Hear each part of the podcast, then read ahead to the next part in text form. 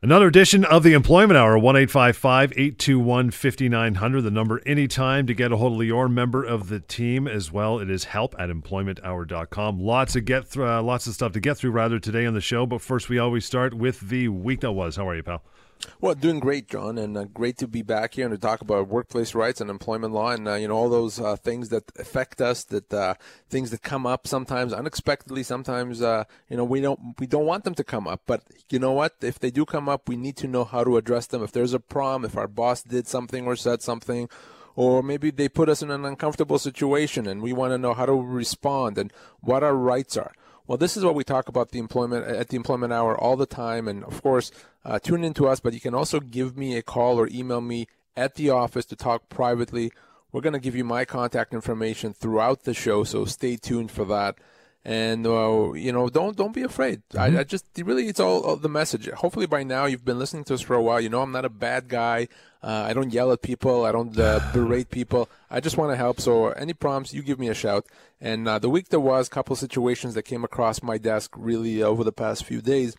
First situation involved uh, a gentleman who I spoke with. Uh, he had he had been let go, but what happened with him for about 15 years. He had a, a nice, steady, full time uh, job. Everything was going quite well, no problems. But about a year ago, company said, We need you to go down to part time. Now, this was a very difficult decision for him. He didn't really want to, but he decided to do it. He figured that it's still better to work part time. Uh, than not to uh, not to have a job. He thought it'd be very difficult to find another position, and he also hoped that at some point the company will be doing better and they'll bump him back up to full time. So a year ago, he went down to part time. Right. Now, fast forward a year, just very recently, company decides they're not doing better and they let him go. And when they let him go, they they pay him severance, but they pay him severance based on what he was making on part time. And he's upset at that. He says, "Wait a second, I've worked for 15 years full time, only about a year part time. You're going to calculate my severance on the basis of my part time hours? That doesn't make sense." So he calls me and he wanted to know can the company do that? Can the company calculate his severance on the basis of his part time hours? Well, unfortunately, John, uh, and, and, our regular listeners may already uh, understand this. Unfortunately, the company was right. The mm. company is was allowed to cal- uh, calculate his severance based on his part time hours. What it matters really is what you're earning at the time the company is letting you go. So he was earning about sixty thousand uh, dollars for fifteen years or so. Recently, he went down to thirty thousand dollars, but that's what he was making at the time of termination. So the company, when they let him go, they had to calculate his severance on the basis of thirty thousand dollars. Now, again, even though he only did that for a year out of sixteen years total. And then the reason why I wanted to bring this up here is I want our listeners to understand that accepting a reduction in your compensation could have long term effects. In this case, it meant that when he got severance, essentially he got half the severance because his salary was half of what it was before. So th- there's a number of reasons. That's just one of them. To be very, very careful with the pay reduction. To be careful not to accept it. I would have told him if I spoke to him a year ago, no. Tell him no, and if they do it anyway, treat that as a constructive dismissal. Get your full severance now, and move on. Yeah. So I want our listeners to understand that a change in pay, change in the terms of employment could be problematic. It could cost you a lot of money, John, in future severance. 1 821 5900. Write that number down. Keep it. Email as well. Help at employmenthour.com. And if you haven't used it yet, severancepaycalculator.com as well. We'll get that in, uh, in more detail. What else you got going on? I spoke with a, young lady that uh, called me, and uh, you know, it's one of those "don't mess with mama" uh-huh. situations uh-huh. where we really shouldn't be repeating this. But gosh, John, if people, our employers, keep doing the wrong thing, I'm going to keep talking about it. Uh, in this situation, uh, she's just started a job, uh, a brand new job, and shortly after uh, she started, she found out she was pregnant, and she told, decided to tell her employer right away. To be honest, even though she wasn't even three months pregnant yet. Well, what happened is uh, a company said, okay, that's fine. And about six weeks later, they let her go. And when they let her go, they said, well, you were, you were on probation. You know, here's your employment agreement that says you're on a three month probation, and we just don't feel that it's working out, so we are letting you go. The thing is, John, that over the time that she was there, she had nothing but good feedback. She had no issues, uh, and, and she actually never had a formal performance review. So she thought, and I think she was right to think that, that this had nothing to do with her performance or being on probation, and it had everything to do with the fact that she was pregnant. Uh-oh. What happened here is I think the company tried to use the whole probation as an excuse to let go of a pregnant employee. And that's something a company cannot do. They can't circumvent human rights laws. They, say, they can't go around the human rights code by saying, well, the person was on probation. You know, if it looks like you let someone go because they're pregnant or because they're going to take a maternity leave, that is illegal. That's not something you can do, and you can't hide behind this probation. So, in this situation, I agree with her that this doesn't smell right. So, I'm going to help her investigate this further and get the compensation that she's owed because probation doesn't allow a company to let go of a, of a pregnant employee. So, like you said, there's going to be uh, severance offerings there, and there's going to be human rights damages to go along with it. So, it was a big misstep, right? Absolutely, and and you know the human rights really is is the big thing here. You cannot do that, and the Human Rights Court and the Human Rights Tribunal and our courts do come down very hard on employers that violate an employee's rights that way. So, in this case, it's not just an issue of severance; it's also human rights damages that she would be owed. Before we take our first break here, I mentioned it. Give me some details on the severance pay calculator, the tool that over half or close to half a million people have now used, right? Yes, you know I should I should take a look at the numbers, but Yeah. it's it's got to be up there, right around half a million people, getting very close to it. So you know if you think, wait wait a second, half a million people have used this thing, how come I don't know about it? Well, let me tell you about it. SeverancePayCalculator.com again, SeverancePayCalculator.com, website that I created uh, close to five years ago, got four and a half or so years ago now. Uh, that allows anyone to find out in seconds how much severance they are owed whether you've been let go or are concerned about being let go or are just curious and want to know what would happen if I was let go. You go to severancepaycalculator.com, answer three questions, takes you seconds, and you're done. You find out how much you are owed, the real number, not the silly one week per year or two week per year. That's silly. That's wrong. That's not what the law provides for you. The real number you can find out. You can always call me to get this information or uh, call any employment lawyer, frankly. But to, to get that information, you know, whenever in the privacy of your own home or at midnight or whenever you want, just go to severancepaycalculator.com. And the number will take a short break 1 821 5900. Help at employmenthour.com is the email. And to reiterate one more time, severancepaycalculator.com as well. Lots more of the Employment Hour coming right up. Global News Radio 640 Toronto and CHML. The number is 1 821 5900. And it is uh, help at employmenthour.com. You want to send an email along. We'll get to some of those a little later on the show. But the topic uh, we wanted to talk about today, Lior, is uh, so what is actually included in severance and how it's calculated. Get phone calls about this all the time. You know, we talk about age, uh, length of employment, position, again, referring to the severance pay calculator. But are there other factors that go into determining how much severance an employee should get, and what are they? Yeah, so you know the, the main factors, John, that go into deciding how much severance. The main factors are your age, your position, and the length of your employment. So that the longer you work, the older you are, and the more senior a position you have, the more severance is owed to you. So those are the, the three factors without which, without those, I actually cannot. It's impossible to assess how much severance someone is owed. That said, they're not the only factors. They're the main ones, but they're not the only factors. There's other factors and other things that go into assessing how much severance someone is owed. Essentially, anything that goes to the question of how long will it take you to find another job Right. is fair game. Anything that goes to that question is something that can and will be considered. For example, if you have a medical condition. So if you're sick and, and, and uh, you have a medical condition and because of that, it's going to be harder for you to find a job than if you were completely healthy. Well, that's a consideration. That may mean you get more severance. Uh, uh, another example may be if you're working in a particular industry. Let's say that industry doesn't have a lot of jobs. It's a very small industry, difficult to find positions in that industry.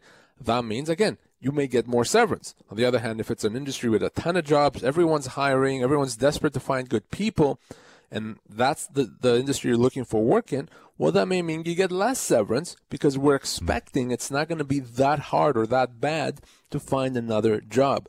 So, really, anything and everything that has to do or, or that goes to the issue of how long it's going to take you f- to find another job is fair game. There's other factors as well, such as were you recruited from another company. So, all of that is just a long way of saying you can't always assume that it's a simple uh, exercise. Now, the severance calculator is amazing, it's terrific, but it's limited to what it does, Sure. which is assessing those factors. That's I always say when you go to severance calculator, it's you go there to find out kind of to get an initial overview of what you're actually owed. But to, to actually really uh, drill down and find out the actual amount for specifically for you, you have to give me a call. We have to assess all the factors and determine whether what the company's offered you is appropriate, how much that number should actually be, and then how we go about uh, resolving it. Yeah, so you talk about uh, those three factors. So an employee may have, for instance, uh, salary, bonus, benefits, car allowance. If they lose their job, what happens to all those components? Well, we all know, of course, that your severance is going to include your, your salary. Yeah. But again, your salary is not the only component of your compensation. You may have, like I said, car allowance and bonus and benefits. Well, the law says all of those things have to be included as part of the severance. So when you are let go, not only do you get, let's say, let's say 18 months is the appropriate number of months of severance you have to get. It's not just 18 months of salary. It's 18 months of compensation. So 18 months of salary and bonus and benefits and car, etc., etc., etc. The idea is very simple. If you would have received it had you continued working, you have to get it as part of your severance. And I can't tell you, John, how often I look at severance offers that are completely inadequate because the company does not include everything they're supposed to include in it. They say, okay, here's your salary, but what about everything else? And if you don't get everything else, that severance offer is inadequate, and that's a wrongful dismissal. 1 821 5900, the number anytime, and help at employmenthour.com. Uh, how about this one, though? What if a person's hours of work, uh, and maybe their compensation for that matter, may vary week to week, month to month? How is severance calculated then? Yeah, not everyone gets a, steady fixed salary. Some people have uh, hourly rates, and some people's compensation and hours fluctuates from day to day, week to week, month to month. So the question is, if, if I don't necessarily make a fixed amount, how is my severance calculated? Well, your severance is calculated simply in that situation by looking at an average. Depending on how long you've worked, it could be, you know, if you worked for a few months, it could be an average for that period of time. If you worked for a few years, it could be a two or three year average. So we would simply look at an average because what we're trying to do is we're trying to determine what you would have earned if you'd stayed on. Because we don't have a crystal ball, we don't know for sure what you would have earned. We have to go by way of an average. So if your salary gets uh, or your compensation fluctuates, sometimes it's more, sometimes it's less, we would look at an average and that average is going to be used in calculating 2, 6, 12, whatever it is, the number of months of severance that you're owed Always look at an average. And I guess this is key with salespeople, as you said, right? So, uh, absolutely, salespeople oftentimes they get commissions. Yeah. So you may have zero salary and it's 100% commission, or you may get some salary and some commission. Compensation varies. So what do we do? Well, we look at an average, and if you usually make uh, I don't know seven thousand dollars a month, uh, some months it's more, sometimes it's less, but that's the average. Well, then we're going to use seven thousand nice. dollars a month to calculate the number of months of severance uh, and and the company can't simply say, well, we'll look at the just the salary, or we'll pick the lowest month. Doesn't work that way. Mm. You hmm. have to do an average. We'll uh, take a short pause. 1 821 5900 is your number anytime. Help at employmenthour.com to reach out through email. Get a hold of your member of his team. It's very simple. Lots more. Employment Hour is on the way. Global News Radio, 640 Toronto and CHML. The number, 1 821 5900. It is help at employmenthour.com. If you haven't tried it yet, just even for uh, interest's sake, find out what you would be owed if it came down that you were let go. Severance pay SeverancePayCalculator.com as well. Wonderful tool. Takes about uh, 15 seconds seconds to go through the metric. And at the bottom, you'll get a number. You also have a green button to contact Lior if you wish. If not, you just uh, walk away anonymous, having the knowledge uh, in your head. We're talking about what is actually included in severance and how it's calculated. Um, if an employee used to be full time and then sometime during their tenure they went down to part time, what is severance going to be based on? Because a lot of them are going to think I don't get any now because I'm part time. Yeah, so that, that is that is you're absolutely right. The misconception, John. Yeah. A lot of people think part-time people don't get severance. Right. Nonsense. Absolutely nonsense. Employees get severance whether full-time, part-time, minimum wage, lots of money, doesn't matter. Right. If you're an employee, you get severance if you lost your job. Now, the severance in that situation, if your position has changed, as I said at the top of the show, is calculated based on what you were earning at the time you were let go. So if you're now part-time but you used to be full-time, it's calculated on your part-time hours. Maybe you were part time for years and years and years, and you were just now bumped into full time and then let go. Well, then that's good. Then the company has to pay you your severance based on your full time hours. So, yes, full time, part time, whether you're a student working part time at a restaurant or an executive working at a major corporation, you get severance. Now, the amount of severance, of course, is going to mm-hmm. vary based on, on, on the factors that we talked about, but everyone gets severance. Everyone gets some form of compensation or notice if they lose their job. You know, in the last time before the break, we talked uh, about uh, people in a sales role and uh, you know your your compensation based on an average of your commissions over length of time. What happens if it's commissions that were coming up and they were guaranteed those commissions, or they were on the horizon and they got let go before they ended up in their wallet? Yeah, no, and, and that happens often. And you know, I was just about to get a commission payment. Yeah. Uh, what what gives? What happens? Well, generally speaking, if you've in fact did what you're supposed to do to get that commission, you've done your part to earn the commission. Even if the money hasn't yet gotten paid uh, to the company, they have to pay you that commission. Now, you may get it only when the company gets the money. You may not get it necessarily immediately. But if you've earned the commission, if you've done whatever your part of the deal was, uh, you've completed that. There's nothing else for you to do to earn the commission then the company has to pay that commission. It's considered something that you've earned. It's a question at that point of timing. But the company can't say, oh, well, the commission is not paid for another month, uh, even though you finished uh, your part on it.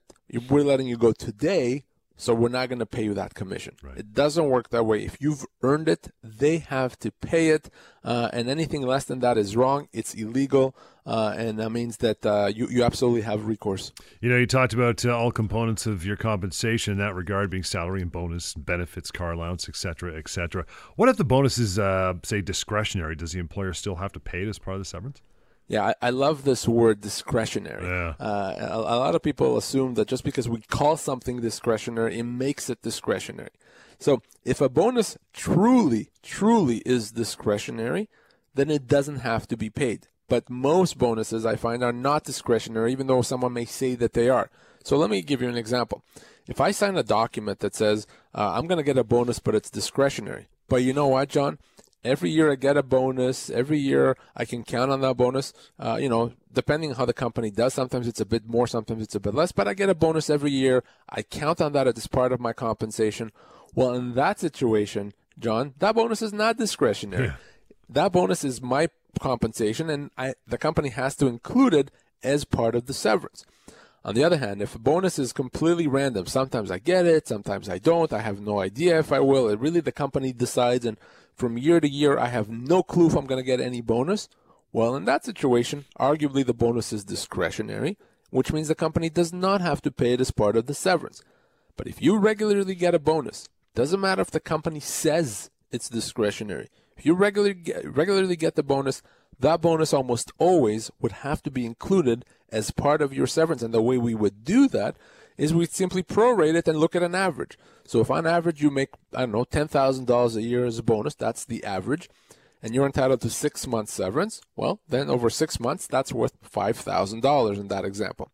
So it's a simple mathematical calculation you're owed your bonus as part of your severance in most situations. Yeah, you don't want to be Clark Griswold. You want to put in that pool in the springtime. you get that bonus, right? Yeah, yeah. The the jelly of the month club is not going to be good enough. You gotta you gotta right. get the actual dough. Uh, another quick one before we break. What if an employee usually works a lot of overtime hours? What happens in that case? Yeah, overtime hours, big time. Oftentimes for people, that's a significant part of their compensation. You know, they may get paid you know, a certain amount uh, as their salary, but they work a lot of overtime. They get paid overtime, and that that that forms a, a big part. Well, if you're working overtime regularly, that again has to be included. Remember, we're going to look at an average of your compensation. So if uh, on average a year you make uh, sixty thousand dollars and I don't know twenty thousand dollars of that is overtime, that's still going to be included. We're still going to use that sixty thousand dollars as an average, uh, and, and as part of your severance. So bottom line is yes, does overtime count as part of your severance? It does.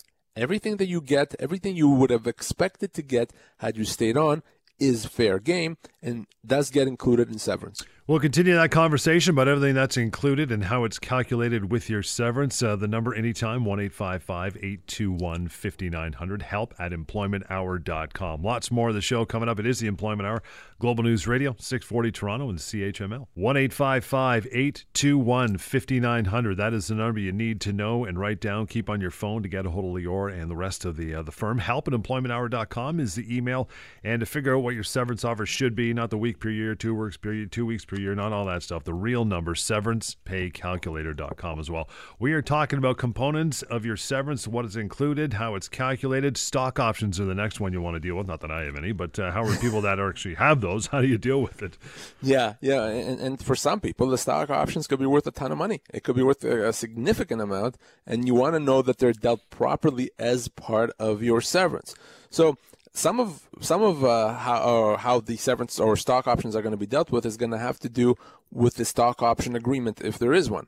Oftentimes, a stock option agreement is going to say, you know, here's what happens to your stock options uh, if, in fact, you you you leave or are let go.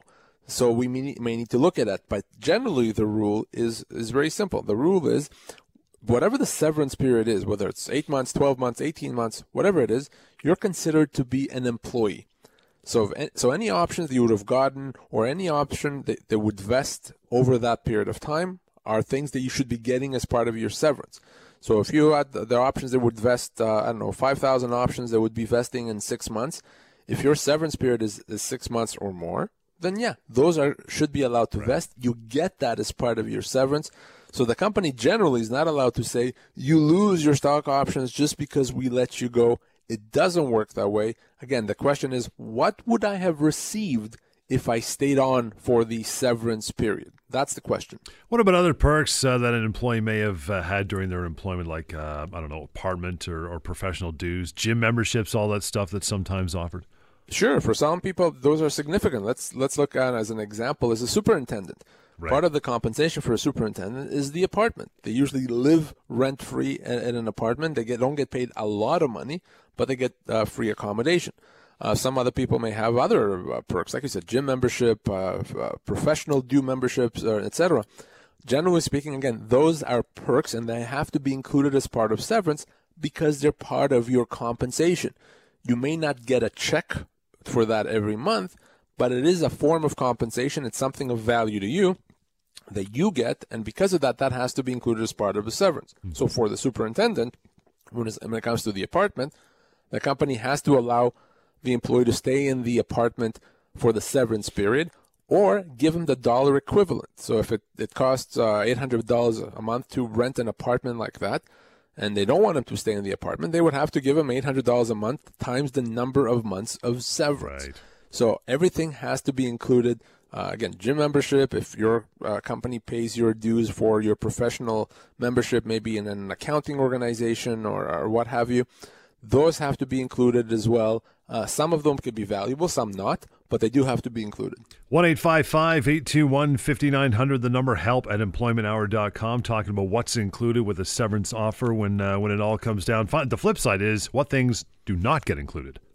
So what doesn't get included is anything that has to do with specifically doing the job that you're no longer going to be doing. So for example, if you uh, if the company uh, gives you a, a, phone, a cell phone to use for work purposes right. and only for work purposes, well, if you're not going to be working, they don't have to give you the phone. Yeah. Right? Because that's there. If the company pays you for mileage, uh, well, again, they're not going to have to pay you for mileage because you're not working. If they pay your parking at work, and you're not going to be working, so they're not going to have to pay the parking. So anything that's directly tied to you doing the work is not necessarily uh, something that you would be getting when you no longer are working. But if, for example, you have a company vehicle that you can use for whatever you want to, you, you use it to for your family, you take it to the cottage on the weekend, then that goes beyond just doing the work, which means that that vehicle should be included as part of the severance, or the use of the vehicle right. for a period of time should be included as part of the severance. So if it's directly tied to doing the job, no, it's not included. Anything that's a perk, anything that's otherwise of monetary value to you, has to be included as part of the severance. Help at employmenthour.com is the email. We'll get to one before we break here. Uh, Sandra writes in says, I've been given notice that my employment will terminate in three months. Can I get severance if I quit before that time? Well, the, the this is a very common situation uh, uh, for employees that get advance notice. So remember, John, one of the ways employers can meet their severance obligations is actually by not paying severance and giving the equivalent amount of notice right. to the employee. So, if in fact uh, this company gave her notice, and if she quits before the end of that period, before her last day, then unfortunately she does not get severance. That at that point it becomes a resignation. So no, you don't get severance if you quit while you're while you're on notice, uh, and that means you can quit. Obviously, you're allowed to quit, but you're not going to get additional compensation. That said, I want everyone to understand that you may actually be owed more severance on top of the notice that you got. So if she got, let's say, three months notice, again, depending on her age, position, and length of employment, she should have maybe gotten eight months which means at the end of the three months of notice, the company may have to pay her the difference in money, in severance. So, she, what I would propose to her is give me a call.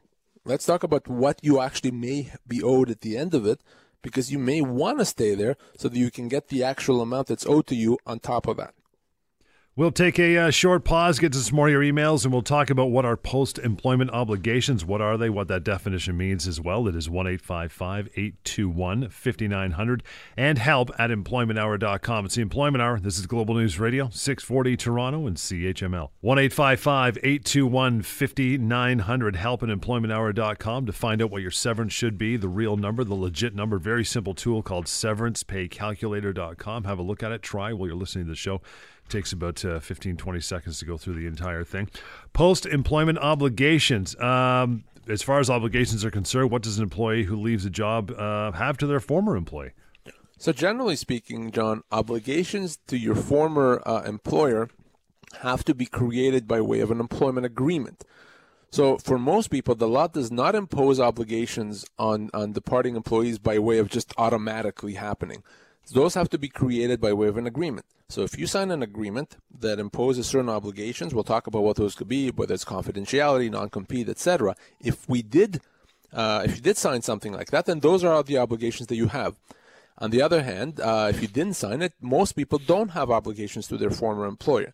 That said, there is a category of people, of, of employees that are in a very senior position. We call those fiduciaries. If you're a fiduciary, you're in a very senior position you may have automatic obligations, irrespective of what you signed, obligations to keep things confidential, uh, obligations not to unfairly compete with your previous employer. That only applies to very senior individuals. Otherwise, John, people uh, people's obligations to their former employers have to be based on an employment agreement. You know, a lot of people have a job where I mean, media, for instance, where they uh, they'll sign a document that says they cannot compete with their former employer, a non-compete, what they call uh, an obligation. Is it enforceable? Well, uh, yeah, a lot of people do sign non-competes, and non-compete essentially says that if you leave us or we're letting you go, you can't sign anything. You can't, uh, uh, sorry, you can't uh, compete with us. You can't work for a, a, company that works or does what we do for a period of time. So for a lot of people, that could be hugely problematic. If I'm let go, that means I can't work in this industry for two years or so. Well, you know, what, what can I do? And that's a problem. So because it's such a big thing, the law says, and the courts have said, that for most people, a non competition obligation is not enforceable. It's not enforceable because it prevents people from earning a living, and we simply, as a society, as a legal system, we don't like that. So, for most people, John, their courts have said that unless you're in a very senior position, for most of us, a non competition obligation is not enforceable. I'm sensing a but on the other end of this. but but yeah. and and here's this is where the the money is. I think quite uh, literally. Uh, what happens in the situation? It's not enforceable, but that's not really the question. The real question is: Is your former employer going to try to enforce it? Because if your former employer is going to try to enforce it, they're going to sue you. They're going to take legal action against you, and potentially against your new company, and they're going to make your life very miserable. And yes, ultimately you may win that fight because it's not enforceable, but that could still take a long time and cost you a lot of money. So because of that, we cannot just ignore a non-competition obligation because if we do, we may end up getting sued. So my advice always when it comes to non-competition obligations is if you sign it, you have to be prepared to live with it. And if you can't live with it, then you can't sign it. You have to try to negotiate or look for another job. But otherwise, you you ignoring it, you do so at your own risk. Uh, if you did sign it and you, you're going to leave the company, then talk to the company. Try to reason with them. Hopefully, the company will be reasonable, and you you're telling them, "I'm not going to go after your customers. I'm not going to reveal your confidential information, but I want you to allow me to work wherever I want, so that I can support my family." That's the best thing to do. But what you cannot do and should not do is just ignore a non competition obligation. 1 821 5900, help at employmenthour.com. The, uh, the companion sometimes to the non compete is a non solicitation obligation. Uh, what is it? Is it enforceable? So, non solicitation obligation is uh, a provision, usually comes in an employment agreement that says that if you leave us or we're letting you go, you can't go after our customers and you can't go after other employees to convince them to leave with you.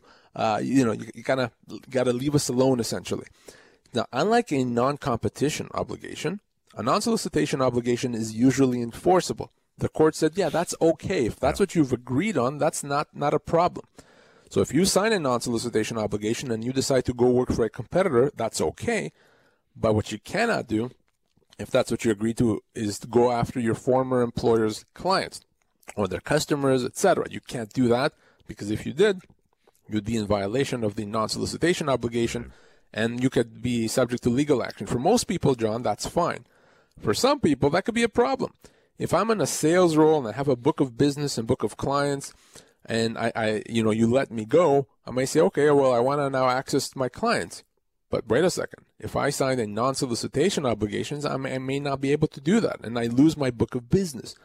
So depending on your role, if you sign an employment agreement, you have to be very careful if there's a non-solicitation obligation because it may prevent you down the road from taking your clients, from taking your book of business, and essentially from earning a living. However, those those clients can't come to you. That's a different story.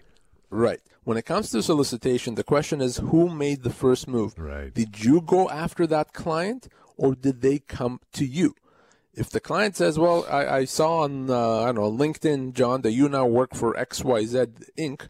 and I like you a lot, so I'm gonna come. I want to come work with you." Well, that's okay because you didn't solicit the client.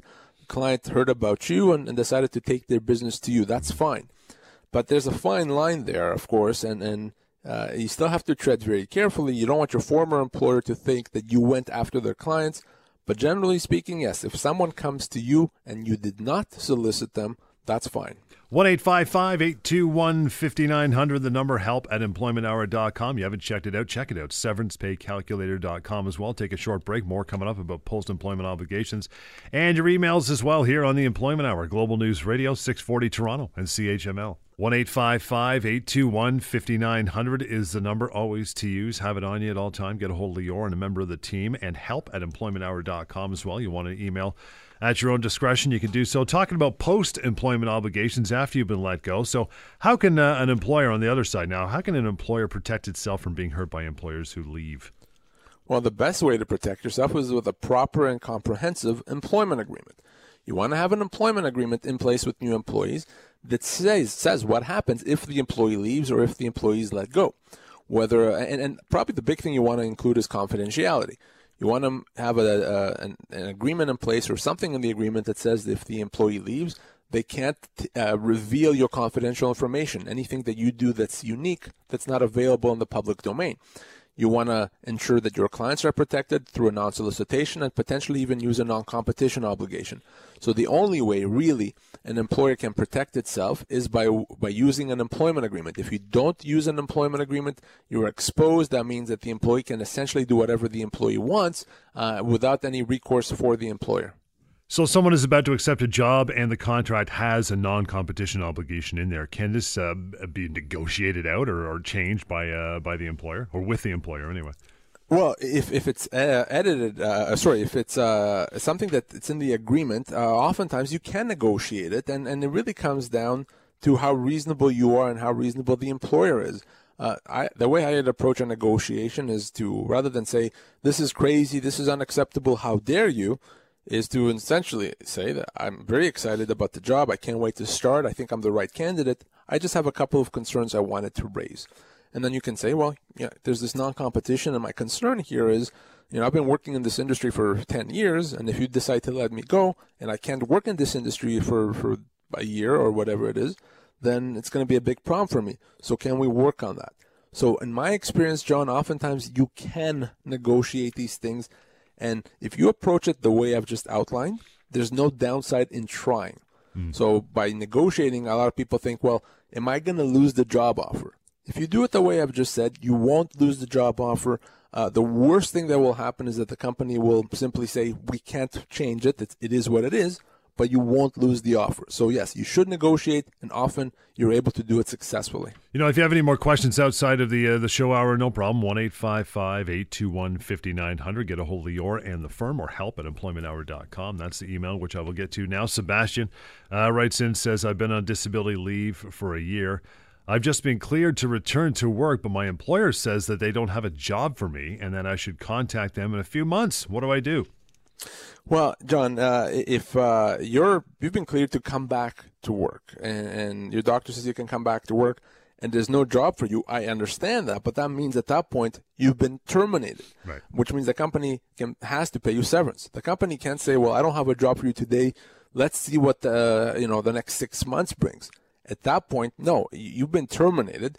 Now, of course, if the company says it doesn't have the job, but they don't really want to take you back because of your medical condition, that's a human rights violation. That's illegal. But assuming and giving the company the benefit of the doubt that legitimately they don't have a position for you, well, the fact that they hope or maybe they'll have one in the future doesn't change the fact that that is a termination and they have to pay severance. So in that situation, no, you don't have to just sit home and wait and and hope they'll call you back and they'll find yeah. a job. You can say to your employer, if you don't have a job for me, fine, then I'm, I'm terminated. Please pay me my full severance. Mitch writes in as well, says, My mother's boss is relocating the business, and my mom will now have to drive an extra hour in the morning and afternoon, so two hours total added to her travel time. Uh, does she have to do this, or are there any other options? Well, an extra two hours a day is a big deal. It's a big change. Because it's such a big change, it's a, the type of change that the company does not have the ability to do or to make unilaterally. So if if you've been uh, made to now to travel that much longer, in this case it's two hours, that's a constructive dismissal. You can treat that as a constructive dismissal, as a termination, and tell your employer, no, I'm not going to do that. Uh, and uh, because you've you've put me in that situation, I'm going to leave and get my severance. Now, if it was a, a much shorter uh, uh, trip, if you know the difference was let's say I don't know 25 minutes, then that would not have absolutely been uh, significant enough to be a constructive dismissal. But if the company is relocated to the point that now you're you're commuting another know, two hours a day, yeah, that's huge. That's a huge deal. That would be a constructive dismissal. So have your mom give me a call in that situation.